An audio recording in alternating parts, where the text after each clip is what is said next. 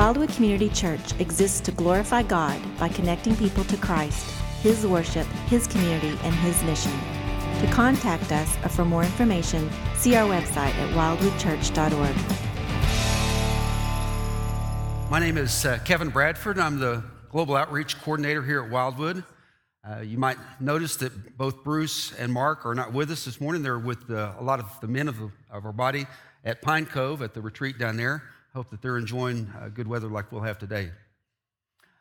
Um, you know, it's, it's interesting as we um, look at Time Magazine, uh, recent edition, one of the recent editions that came out. It has, uh, like every other year, the Man of the Year. And it did. It took 88 years for this to happen, but it finally happened this year. That the person of the year selected by Time Magazine was a Christian doing Christian things. I don't know if you got that copy, but it's uh, the person on the, the cover of mine was Dr. Jerry Brown, who's a believer from Liberia. Uh, other copies uh, had Dr. Kent Brantly, uh, also one of the people that were working to combat Ebola in these uh, West African countries. Um, you know, the, the recognition, actually, the stated recognition goes to the most newsworthy person uh, of the year. Uh, but it's really quite an honor. It's almost an honor along the lines of the Nobel Prize. Uh, so when Time Magazine recognizes somebody, and they've recognized you know, politicians and popes and all sorts of different people, but never a Christian that's doing Christian things. And yet you'd have to say that that's really the motivation in the, uh, what's happened here. Uh, it's incredible to think about. You, you know about Ebola. 70% of the people that contracted uh, this particular strain have died. Uh, it, the outbreak uh, took off in the midst of a West African summer, uh, countries near the equator, and these people had to dress, you know, from head to toe with this protective gear that was almost suffocating, uh, but just so that they wouldn't contract the, the same disease. Uh, and yet they worked hours and hours in these suits, uh, knowing that the people that they were treating, in many cases, only had days, if, if not hours, to live. Just horrendous, horrendous circumstances, primitive, lack of supplies, uh, just on and on and on. And yet they showed up month after month after month. And in the case of somebody like Dr. Brantly, uh, somebody that chose to live there, that went there specifically to be able to help in a circumstance like this. Well, the other interesting thing about Dr. Brantly is that uh, he was the first Ebola patient here in the United States. You, you probably recall that, that there was a little bit of uh, debate about that, whether or not he should come back to the States or not. Uh, and yet he did. But just before he left West Africa, uh, he received an, a vial of experimental uh, serum that would uh, potentially cure or help him get through Ebola. But the problem was there was one vial, and, and uh, when it came to Kent, this, this father of two, he decided that he didn't want to keep it, but he passed it on to one of his colleagues so that she could have it. So, uh, Kent Brantly, in a number of different ways, uh, demonstrates for us the, the, kind of person that's thinking about others, the person that's willing to sacrifice, that's willing to uh, engage in incredible hardships so that others can not only live, but also have a, a, a view of what Christ and what God is like. Well, Time Magazine, of course, has, has gone through some transition of the year. It used to be the man of the year, and then it became the person of the year, occasionally people of the year. But I'd like to take a few moments with you this morning and think about what it would mean to be the church of the year. Now, I know that Time Magazine is not going to make that recognition, but just, just play with me for a little bit and think about what would be necessary for a church to be known as the church of the year.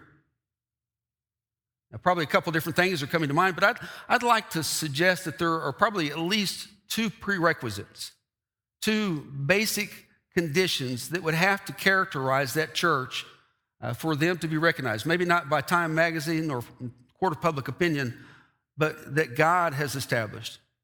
Standards that He has established that churches need to aspire to. If you'll take your Bibles out and open to the book of Genesis, we'll look at these two principles.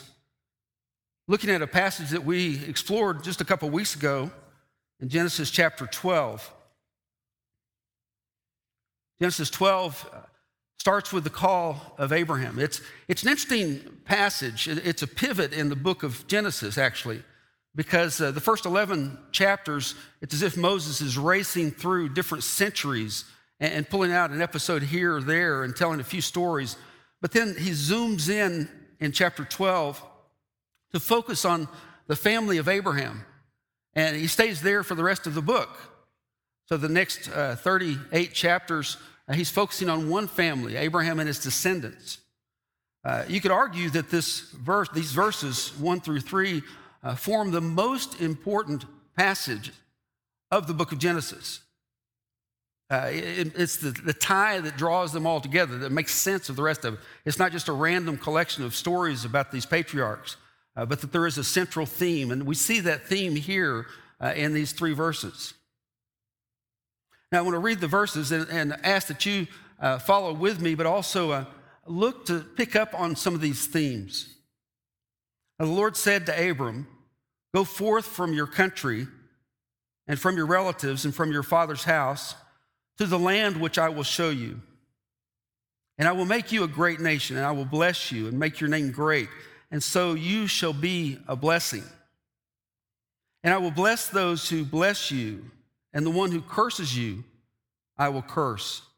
And in you, all the families of the earth will be blessed. I don't know if you picked up on it, but there is a common word. There's a word that's used more frequently than others in these three verses. Did you see it there? It's the word bless. And actually, there's an interesting alternation because it goes from God blessing Abraham to Abraham blessing others. So it goes back and forth that way. And at the end of verse 2, it actually says uh, it's a command to Abraham to be a blessing, to bless others. So it's not just a back and forth, but there's a, uh, an exhortation for Abraham to take that upon himself to, uh, to be a blessing to others.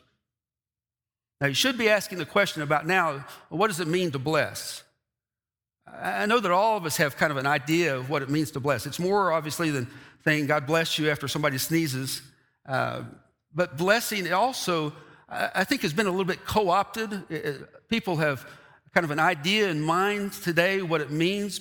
Um, and probably that idea is that you're going to be nice, that you're going to be friendly to other people, that you're going to uh, not cause problems. Uh, if you're a parent, you go to the parent teacher conference, and uh, a teacher may say, uh, Little Johnny is such a blessing. Uh, well, they probably mean that he doesn't fight with other students and he doesn't chew on his crayons and, and on and on. Uh, but blessing obviously is a lot more than that. It's more than just being nice to other people or being other centered. We need to go back and, and, think about how the word blessing has already been used in the book of Genesis and begin to form a, a biblical definition of the term. If we were to go back to the creation account of the first couple chapters, uh, we would see that the word bless is actually used on a, several different occasions. When the animals the animal kingdom was created, God, it says that God blessed them. And when Adam and Eve were created, also God blessed them. When the seventh day of, of creation came, God blessed that period as well.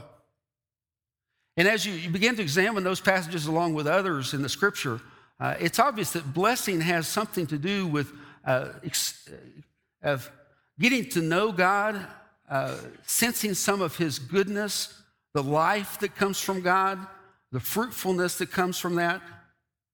So, blessing is, is tied up closely to the character of God.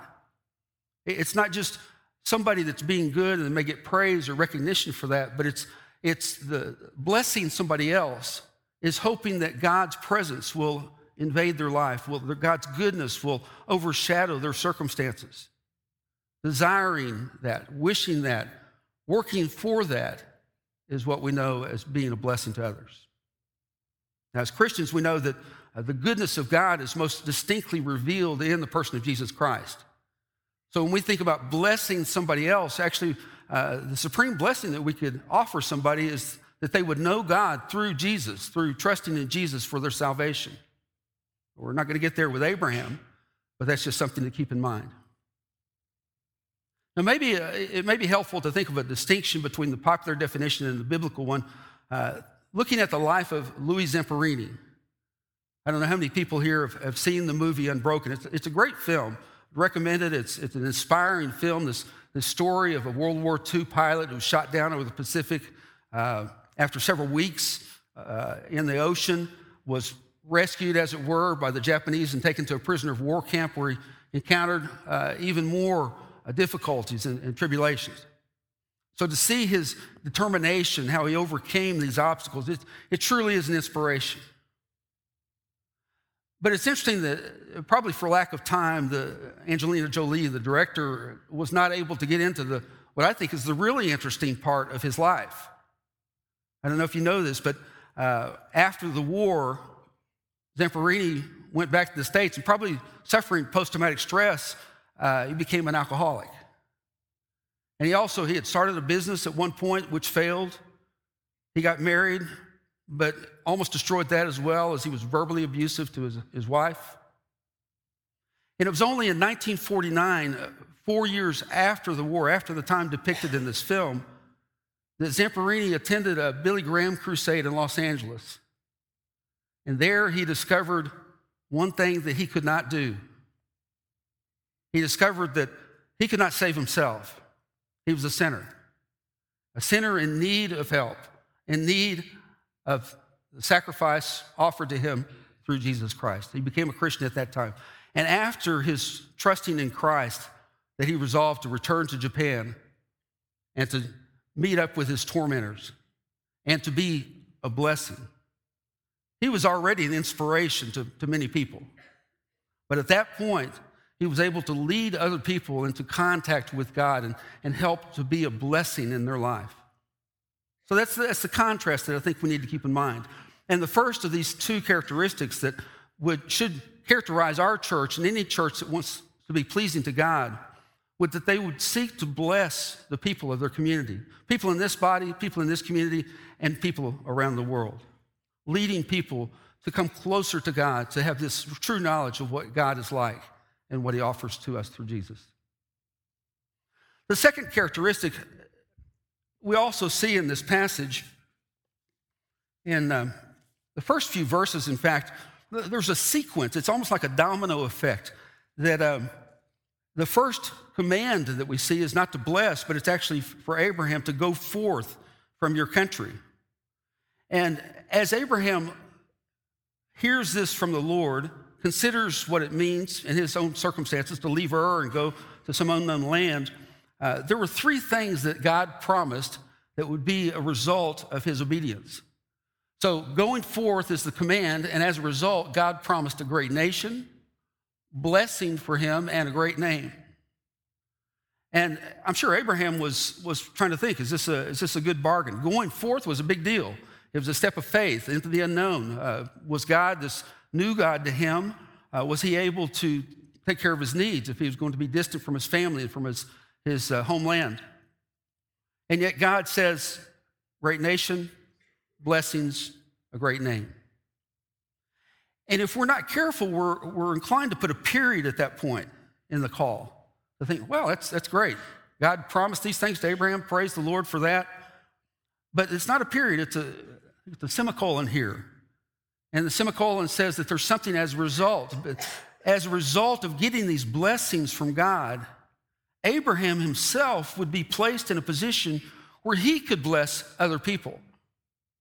You see the sequence? It's go, God promises several things so that you can bless.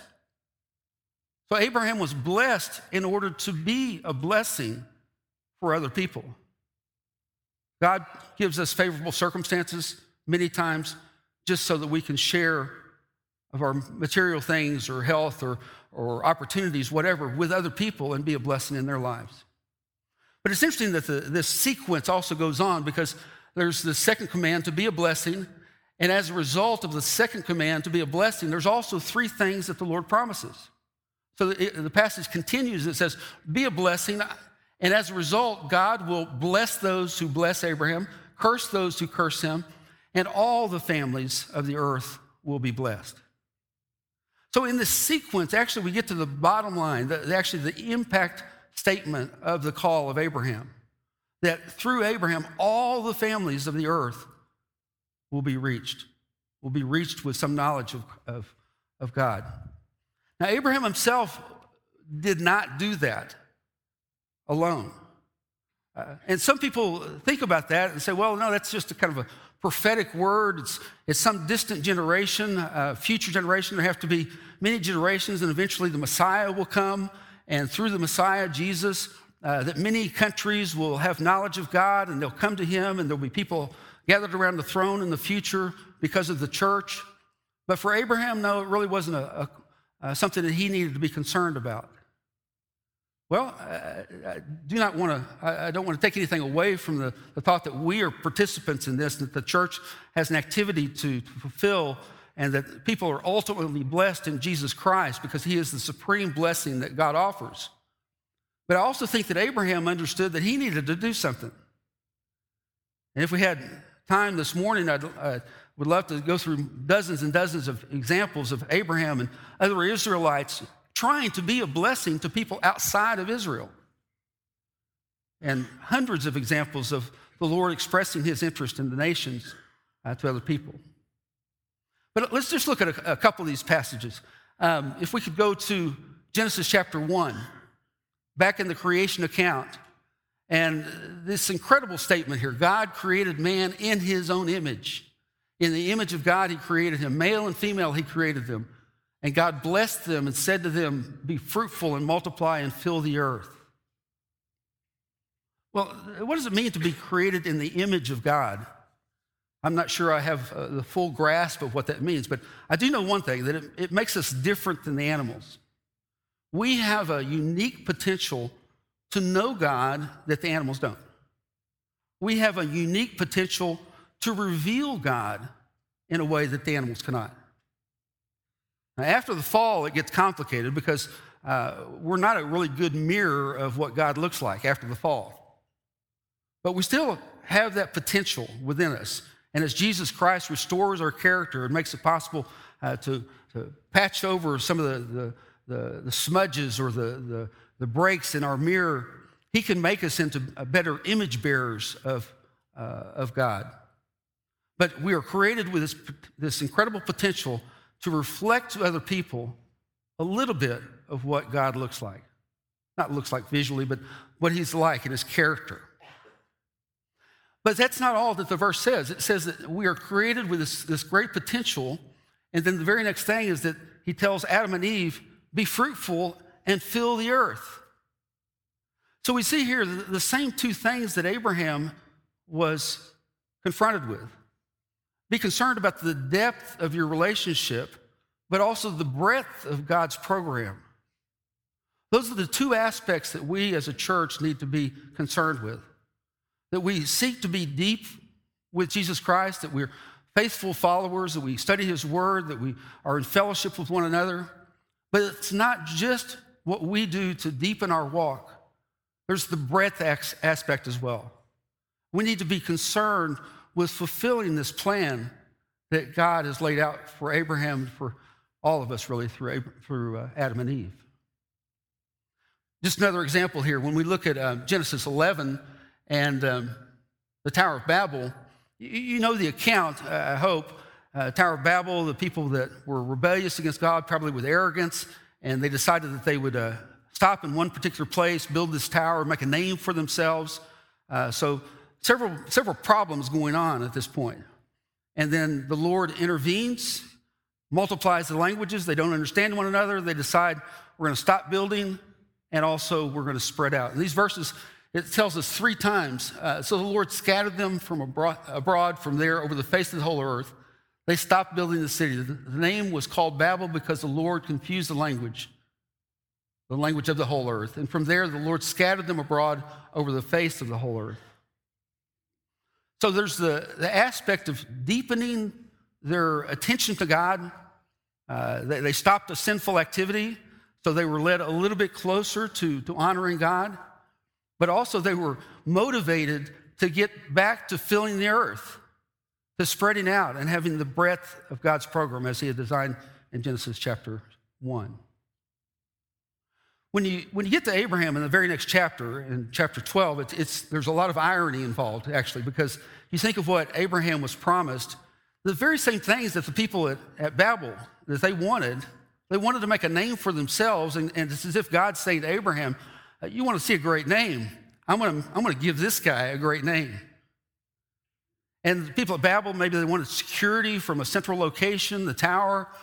And God's probably laughing at that, thinking, security, a tower, uh, not even a city. We're going to make a great nation out of this old man, Abraham. So God was giving to Abraham the same things that the people at Babel wanted and giving to him graciously because he had obeyed his prior command to go. There's a principle in there for all of us. It takes a step of faith sometimes to seek first the kingdom of God. But if you do that, if you put God's plans in first place in your life, He will supply the things that we need and want. So Abraham was seeing that, and, and he became a blessing for many other people in a way which uh, we won't go into the details today, but the same commission was passed on to his uh, offspring. We can see in Genesis chapter 26, for example, that Isaac, his son, I will multiply your descendants, Isaac, as the stars of heaven, and I will give your descendants all these lands, and by your descendants, all the nations of the earth shall be blessed. It's pretty clear that it's a, it's a, it's a direct parallel with what Abraham had been given. So Isaac had the same commission. Jacob as well, chapter 28. Your descendants also will be like the dust of the earth, and you will spread out to the west and to the east, to the north and to the south. And in you and in your descendants, all the families of the earth shall be blessed. So there's both the depth of blessing and the breadth of God's program. It's interesting in this last verse that you see that uh, it says, in you and in your descendants. So it wasn't just some future date, some eventual generation will be the blessing for the whole earth. But in you, Jacob, and Jacob's quite a character, so in you, Jacob, blessings will go out, and primarily this knowledge of God. I think it's clear through these and, many other passages that we could look at that God is not interested in being a tribal God. God is not interested in being known as, a, as only the God of the Israelites. Abraham and probably the, the, inhabitants of Canaan probably knew of other gods like that. It's just a, a localized God. But the God, the true God of Israel, would be the God of gods, the King of kings, the Lord of lords over all the world. And for that to happen, for that to be his reputation, it was necessary for people to spread out and to reveal God in all parts of the world. Now, we, we participate in the same program today. Uh, we can look at the promises in uh, Genesis and we can think about uh, what happened with, with Abraham, with Isaac, with Jacob, and others. But there's also a promise that we see for ourselves, uh, for example, in the Great Commission passage, Matthew 28. When you, when you look at the Great Commission, it's interesting. It's almost a, an echo of what God has told Abraham. Go therefore and make disciples of all the nations, baptizing them in the name of the Father and the Son and the Holy Spirit, and teaching them to observe all that I commanded you. And lo, I'm with you always, even to the end of the age.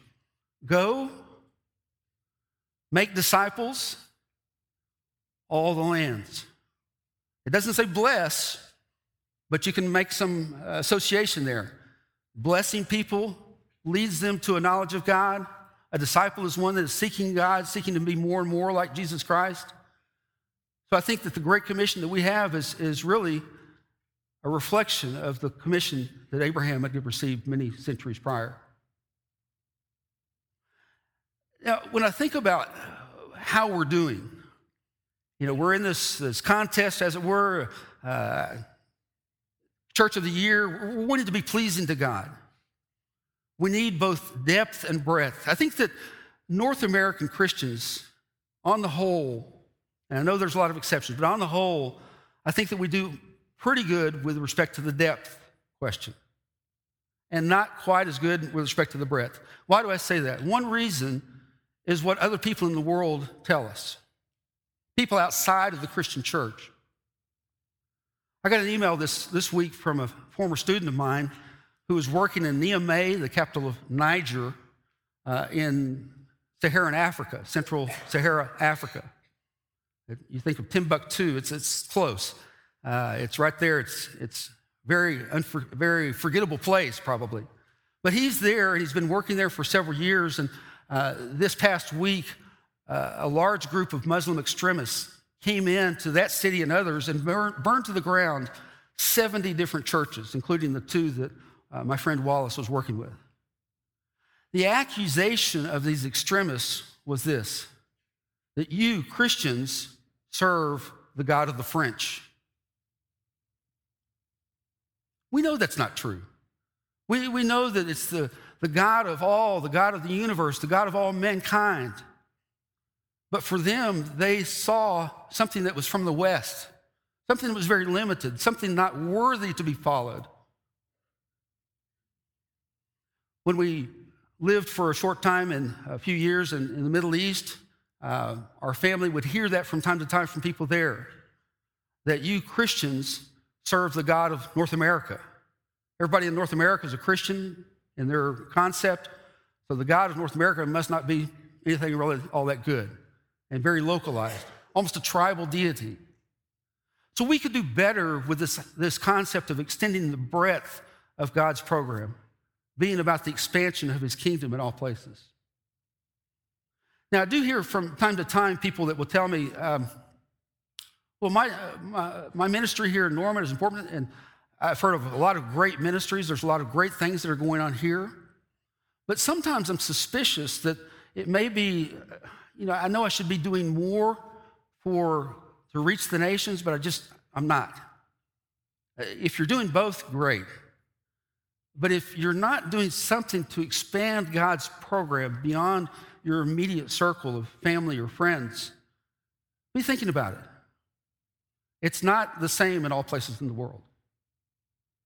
I could, I could quote statistics for you about, for example, a country like Turkey. Um, 1960, 10 believers in the entire country. Today, approximately 7,000. Praise the Lord, 7,000. But in a country of 70 million people, if it was the same proportion here, we'd have 12 believers in all of Norman. So it's just, it's not quite the same. Now, I had a chance to visit Turkey last, uh, last summer. It was, it was kind of one of those bucket list items that, you know, I just had, wanted to go do it and I had two goals in mind. Uh, I wanted to see the ruins of Ephesus, and I also wanted to meet a Turkish believer. I didn't know any Turkish believers. I didn't have anything planned, uh, and I wasn't going to go hunt one down. Uh, but I was just, I thought it'd be cool if I could go, if I could meet a Turkish believer. I knew that there were so few. On my last day in Istanbul, just as I was getting ready to leave, um, I got to the airport a little bit early. And before going through the checkpoint for security, I, I thought, well, I'll, I'll sit over here on this bench and have a little quiet time. And um, went over, sat down, propped up my Bible on top of my suitcase. And then just a little while later, a man came and sat next to me. And he asked me, Do you mind if I smoke? Go right ahead. I don't mind at all.